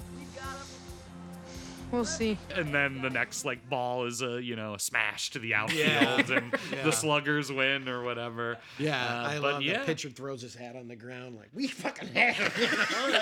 Like, you fucking dumb shit. all we had to do was walk the bases loaded and this game was over Yeah. you know? just drill him with a pitch, you know, anything, you know. Did you also pick up on that? That his grandson, his name is Aaron Henry. Hank Henry, Aaron. yeah, Hank Aaron, Henry Aaron. well yeah again uh, now i'm obsessed with thinking about this film as like a religious thing because it really Well, like I said, it, it it I discovered that it was streaming on the Faith and Family That's saying, channel. very- like, Yeah. I was sort of like, so I learned that before I went into it, and I was then watching it and being like, all right. Is this going to be some weird religious thing? You know, like uh, I mean, it is well, there but is, for but when we're talking about all this, like, you Well, know, baseball is a religion for some people, the, like the sanctity of redemption and all of that, right? Like, the film Jason never let you forget that Buck McHenry had a scrape with the law. I mean, Well, and- he It's on must his card. He's got to say that like maybe twenty five times in the So movie. many Scrape with the law. So even then, when you think about it, if you want to take that to you know the a further a further you know conclusion or whatever, then this film is also about a resurrection, the resurrection of Buck McHenry as well, brings him back from the dead. Yeah. you know by the end of the film, and the miracles of you know helping them win and you know build the team and all. that That's true. I forget. I forgot there was a quick montage at the end where they do like condense a whole season of Sluggers action Yeah. uh, into like, oh, they were the best team. Aaron was the MVP. But again, and remember, you know, not to not to jump to the finale, but talk about that resurrection. It's represented by the double-sided baseball card that is presented to Ossie Davis in the end. Where on one side it's Buck McHenry, Negro League star, and on the other side it's Mack Henry, coach And of custodian. the custodian of the Sluggers, uh, and well, they and then celebrate actually him. um, Ernie Banks makes a reference saying um, Negro League players they wouldn't have stats on the back of their cards. And when I was so you know again I'm not a baseball guy, but I was doing a little bit of research and I saw that in December 2020 the Major League Baseball announced that the uh, Negro Major Leagues were now major leagues and that Yeah. their their statistics were finally being recognized. That's so right. I'm wondering if they're reprinting cards presumably with Well, the stats on. them. Yeah, I feel like that's what Burnett, you know, that was his edge too. We were talking about that sequence at the Negro League Museum. It was a really interesting scene just because there were all these moments with these camera pans where you thought like the reveal was going to be he finally found the Buck McHenry exhibit, but that was not the purpose of that scene. Like the camera was there to function as like literally taking you Documentary. through the exhibits. Yeah, and that's we should mention, right? So this all, you know, is sort of building as, you know, this team is being organized and Jason is fanatically trying to prove that the local custodian is a, a legendary baseball player. And it's like, you know, Jason went too hard uh, at, you know, poor, poor Mack Henry, and he starts to feel bad. He starts to also have like second thoughts, but he's also still sort of like hell bent on proving it. And even though multiple people are telling him, you know, he's dead, he is like, we got to go to Kansas City to the museum that Ryan was just talking about. And then further, they go to meet an old friend of Buck McHenry.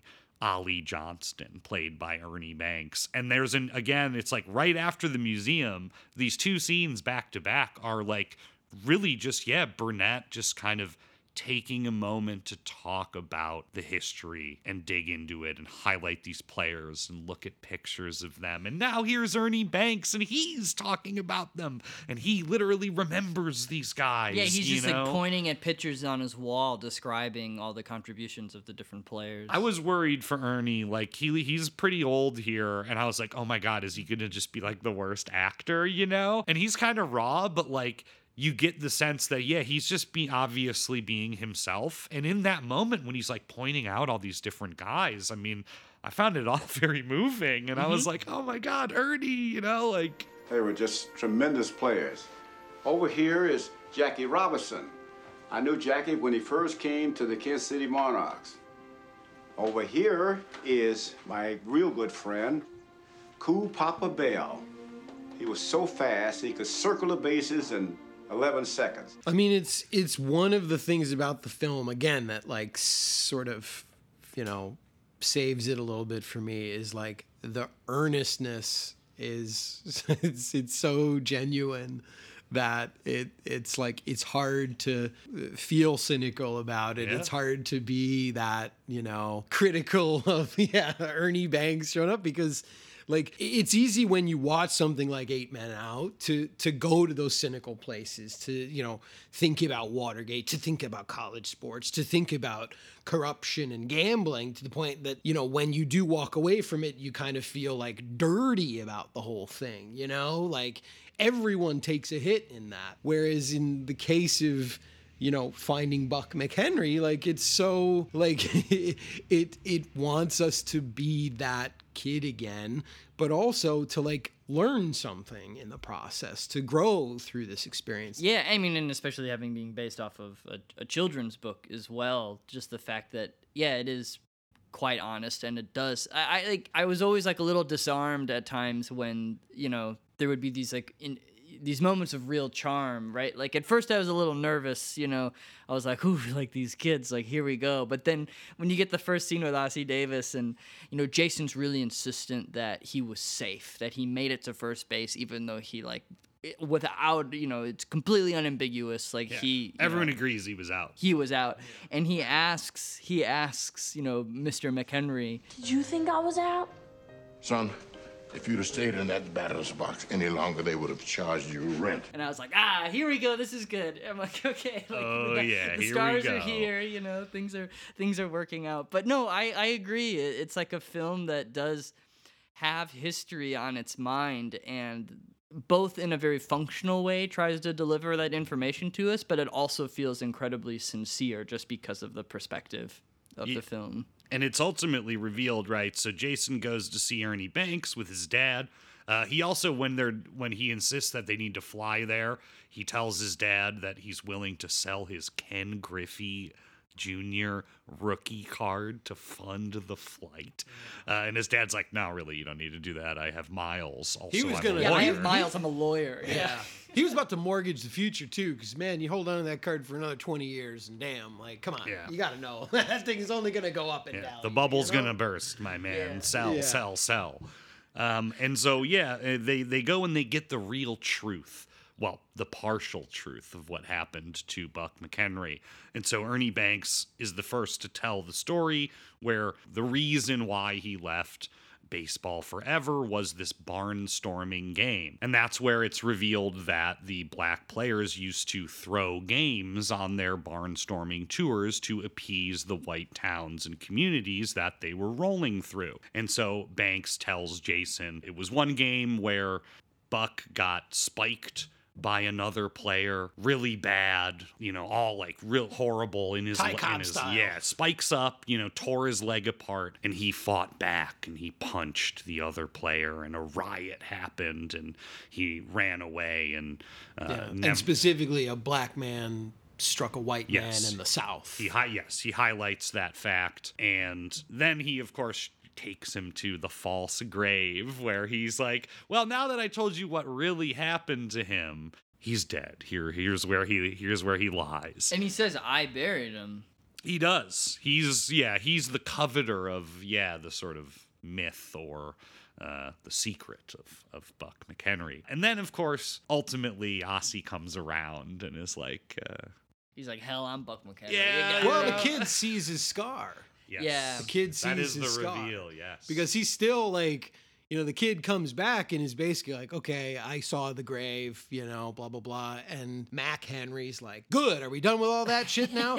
and meanwhile, like, he gets he's fishing and he gets his lure caught in a tree and the you know it's like oh you got your lure caught in a tree he's like all right I'll go deal with that and he's like glad we're done with all this nonsense and you know that Buck McHenry's dead and that I'm not him and he rolls up his pant legs to go get his fishing lure unhooked and then Jason sees the scar that was like a jagged lightning bolt down his leg. Yep, and that's uh, It does make you comes clean. It, it, it makes you wonder who is um, buried there.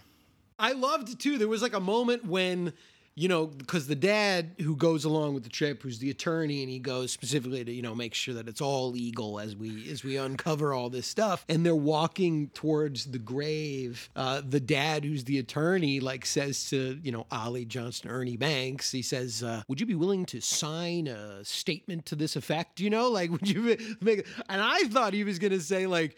Would you be willing to sign something to have this grave like exhumed? Yeah, I know. I thought so like- too. I was so expecting him to be like, let's exhume this grave, and then be like, oh shit, there's nobody in there or whatever. Like, no one tell Jason about what an exhumation is. right? I thought they're gonna dig this fucking guy up. Like, That would have been amazing. oh yeah. But yeah, so you know, Mack Henry does come forward as Buck McHenry, and in the final chunk of the film, we're treated to Axelrod's story. Early on in it, he he like kind of cheerfully says a story that could only happen in America. Mm-hmm. And I'm like, yeah, because of like the racial tension and like all of like the horrible things in That's this the country. story. Yeah, like that's the story. I was curious what Chuck Axelrod meant by that. The the a story that could only happen in America. Like in his mind, what was he talking about? Was he just talking about like you that could fall off legends walk grid? among us, That le- you know? Oh sure. Or, I mean, a little bit of both. I don't think he's that ignorant, you know? You don't? Well, As another as another very famous sportsman, uh, Don King had often said, "Only in America," right? Like That's so, right. You know, what whatever you want to do with that, Yeah. that phrase, "Only in America," right? Because I mean, clearly, you've got Chuck Axelrod's idea of what "only in America" means, but then Charles Burnett's idea of "only in America" is probably a little bit different. You know, so I think it's like, you know it's a thing that you can sort of read and, and interpret what you'd what you'd like in it. And again, like that's I think clearly what Charles Burnett has done with this film. You know that yes, he created a children's a children's film about baseball and the redemptive power of such, but you know he also created a film that that pulls the, the curtain back a little bit on the sordid history of racial division in America's pastime and in you know honoring these heroes and legends. And And then you get that truly, truly shocking moment when Ossie Davis is talking about all of yeah, the so he's like telling his story on TV. He's telling his story on TV and his experience as a black baseball player in the Negro Leagues. And he starts listing off all the things, you know, he's like, oh, we had to deal with white players, you know, insulting us. And then he starts listing off some like racial slurs that he says white people called him. And then Chuck Axelrod interrupts and he says, yeah, and they called you. And then he says the N word, like on TV. Yeah. I couldn't believe I, that. I, I like highlighted that because like he, he said it with like glee too. Yeah. Like, he looked so excited. He gives, excited. like, to a little say it. nod. Yeah, like Yeah. he was like like that, and then Ossie Davis goes like, yeah, and that one too. You know, like, yeah, like yes, also that word. You know, like Oh man! Again, like I feel like Charles Burnett's a really nice guy, but I do get the vibe that in this film, like the, these white people are fucking blundering. They are tactless. Yeah. They are you know, they all mean well, but they're all very crude, especially when it comes to anything regarding race or whatever. And so I do think there's like that stealth element to the film where there is an awkwardness and a clumsiness and a sort of tone deafness to a lot of the way the, the white characters in this film behave. It actually kind of reminds me of the energy in Michael Schultz's Carbon Copy, Oh. where you know it is like you know you have to wonder if we're reading into it, but it, it does seem like maybe if he's got a script that um, has these shortcomings, he's just like letting the white people sort of reveal, you know, their own prejudices and their own blunders, um, just by like letting it all play out naturally and just being like, well, Yeah. you know, hands off, Just look at all of this. automatically in contrast to like the way he's working with Ossie Davis and Yep. Ruby Dee in this film. I mean, it's such a marketed difference. I mean, clearly they're just fucking better actors. Yeah, I mean, by they're- like quite a huge margin too. yeah, so it's it's crazy, and I mean the film does have you know yeah it is uh, TV aesthetic all the way down, but it's well composed, nice widescreen. I was like screen capping all the shots of the river; they were all like very picturesque. Uh, there are some some nice images in here beyond just the formalities of you know your typical uh, Mhm. television family film kind of thing. There's that incredible image of Tug watching Chuck Axelrod's broadcast where Tug is sort of slouched on the couch. Um, or I guess I, maybe slouch is the wrong word because he is sitting at attention and he's got like his big glass of soda, his giant untouched burger with a side of fries. It's like a big sloppy Joe. yeah, yeah, and there's and he's just like lit by a lamp, and there's no one else in the room with him, and he's just like sort of silently watching this broadcast where God knows where his family is. I mean, Tug might live alone. no, there's no doubt about that. Yeah. that burger, mise en scène. Yeah, but it's also yeah, it's I guess like this kind of this this this sort of world shattering moment for Tug, you know, when Tug himself reveal like like learns, you know, that like oh my god, the world isn't this beautiful picturesque place that I thought it was. And he learns about prejudice and he learns about, you know, subterfuge and all that stuff. So, yeah, it was a it was a very interesting shot of Tug. It struck struck me as well because of that. Like it's a very sad shot, you know. is. It it's really kind of heartbreaking. Yeah, I there was the shot I was most moved by in the film, without a doubt, and it's there for like a second and a half.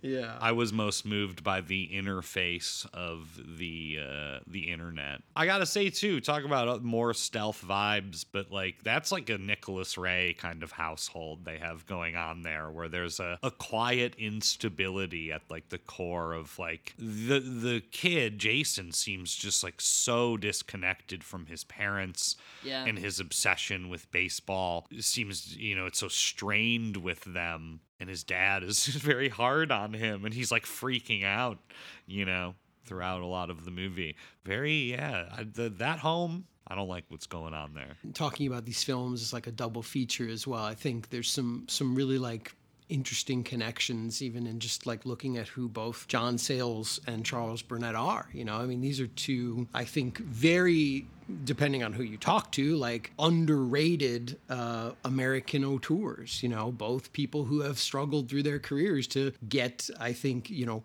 budgets that they deserve for the films that they make. And I think both are like great with the resources that are available to them for what they set out to do. You know, certainly Sayles has probably gotten, I think, a little bit more in terms of budgets throughout his career than than um, you know than Charles Burnett is. But I think both of these films, like at their core, are about revealing something to people. You know, in the case of Eight Men Out, it's this you know notorious scandal, but not just the scandal itself, but perhaps the motivations. You know, the the the the reasons that capital can corrupt. And in the case of finding Buck McHenry about the racial division that plagued the sport for so many years, that our idea even of icons and legends and statistical leaders itself should be questioned, right? Itself is, you know, uh, corrupted, if you will. You know? Yeah, definitely. Yeah, it's funny too comparing Finding Buck McHenry with another for hire Charles Burnett film I've seen, uh, his film about Namibia, which was funded by like a political organization in Namibia, and he had way more money on that film, but I actually think the Namibia film feels more televisual, even though it's like in scope. Like it seemed like he had a little more creative control over Buck McHenry. Like having just seen both of those and like looking at them side by side. Um, yeah, one's like a big budget, seemingly like you'd think he would be like totally liberated to do like this big uh, historical epic as opposed to this small little Showtime movie. But um, personally, I feel like he got away with more in um, Sure. in Buck McHenry. Well, he certainly got a lot more experience with the small film. I mean, like all Yeah. of the films, at least the ones of his I've seen, are yeah, basically chamber pieces to to some extent. And Mhm. finding Buck McHenry's really not that different. You know, there's just a handful of characters and Yeah. following them around. You know, nothing revolutionary, but very, uh, yeah, just attuned to everything that's going on in there.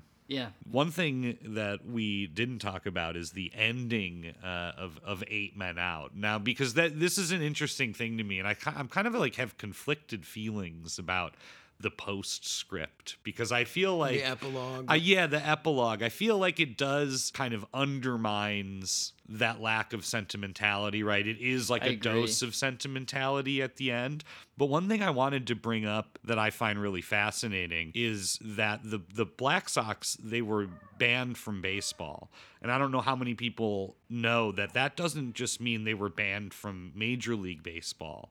They were banned from baseball by Landis, right? So if and there were attempts by the players to sort of like still do stuff, like Yes. do independent games, semi-pro right? barnstorming first of all that's another wrinkle too is in the 1910s major league baseball led by charles comiskey outlawed barnstorming that was a way that players would make extra money in the offseason and the league said you can't do that. So that was already like a big sort of political labor issue at the time. And so these guys, they attempted to play, and the other players who were going to play with them were threatened by Major League Baseball, saying, if you play with these guys, you're banned. And they scared everyone. These guys couldn't even play for fun in a semi pro league. And they even told like people who had ball fields, if you let these guys play on your ball field, like we'll never work with you again. You know, like o- owners of stadiums and ball fields could also like be be held. And it wasn't until the Field of Dreams that they ever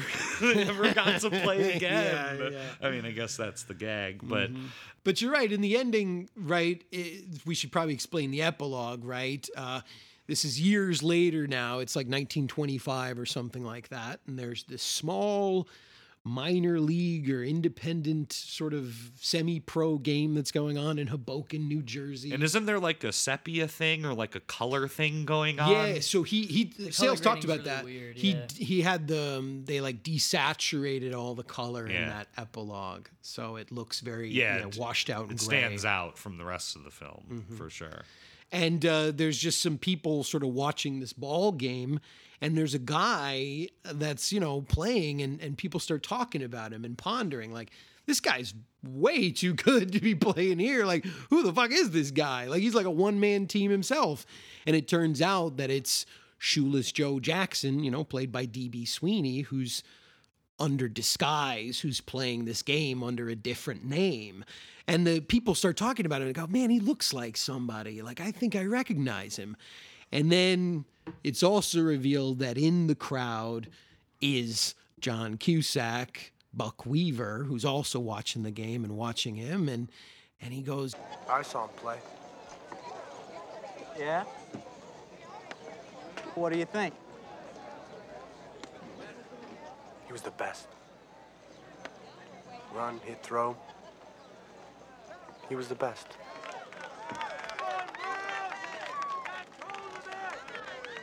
So what do you think?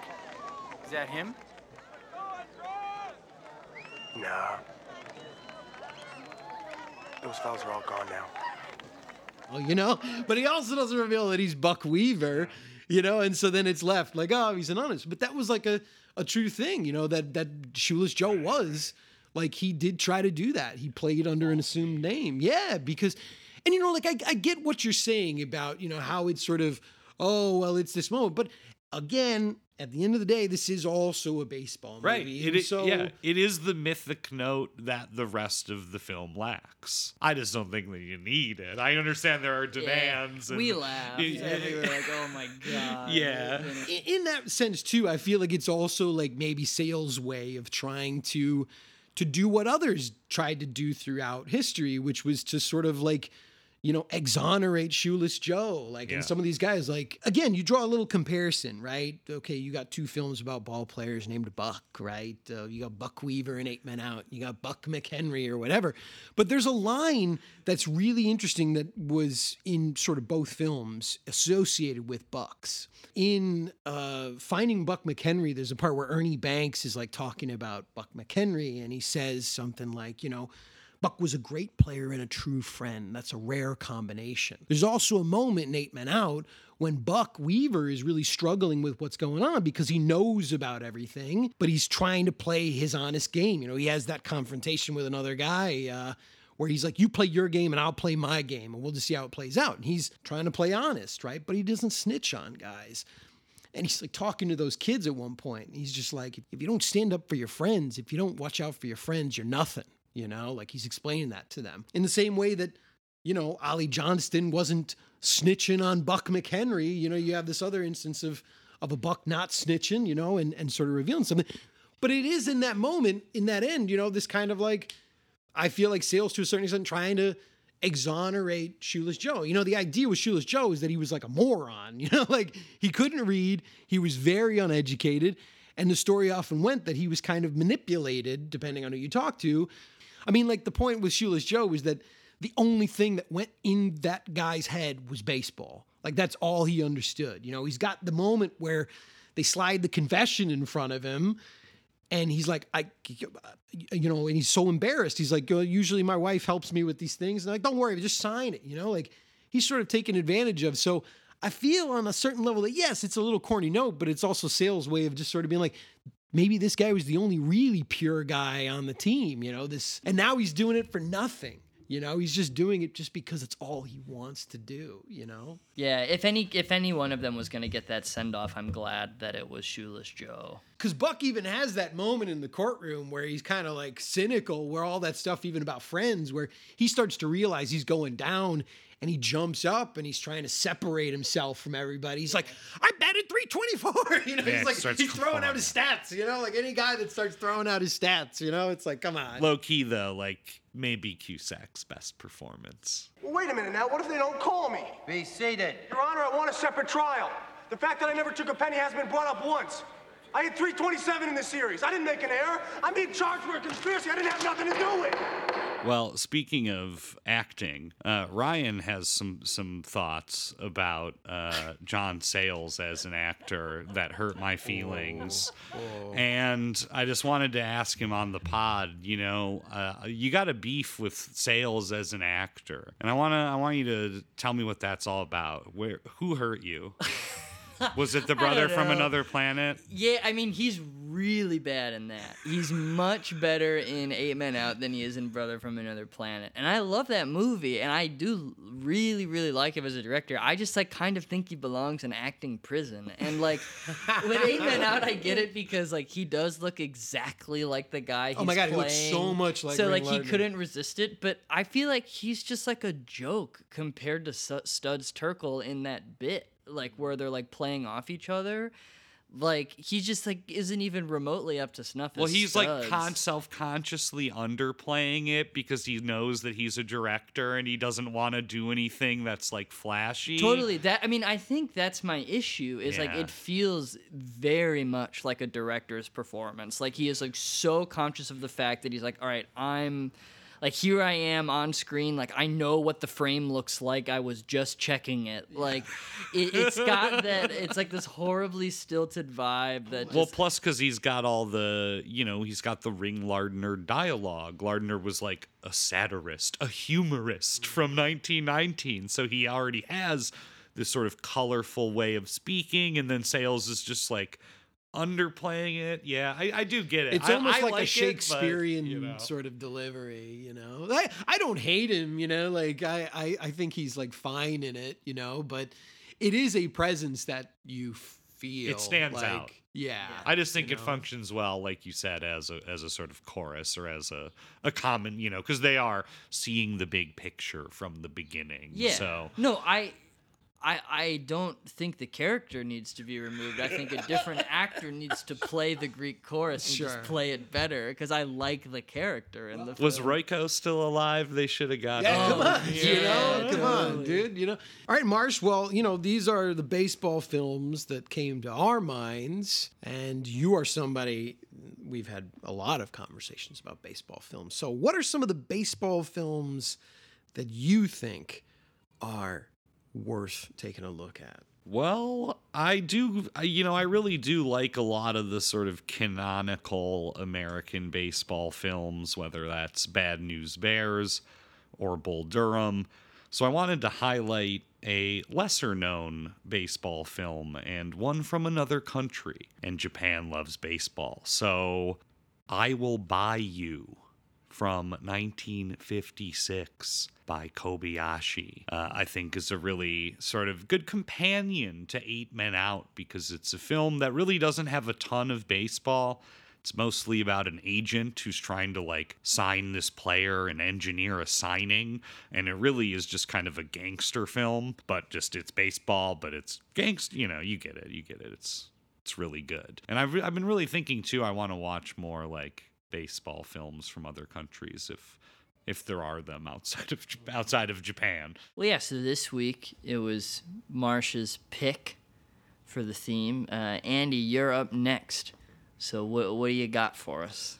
Well, you know, I was struggling a little bit because I was trying to come up with a topic, you know, that was sort of different from things that we've done. And I, I kept sort of running into walls. And because I was struggling to break out from this mental block, I thought of escape and specifically the idea of no escape.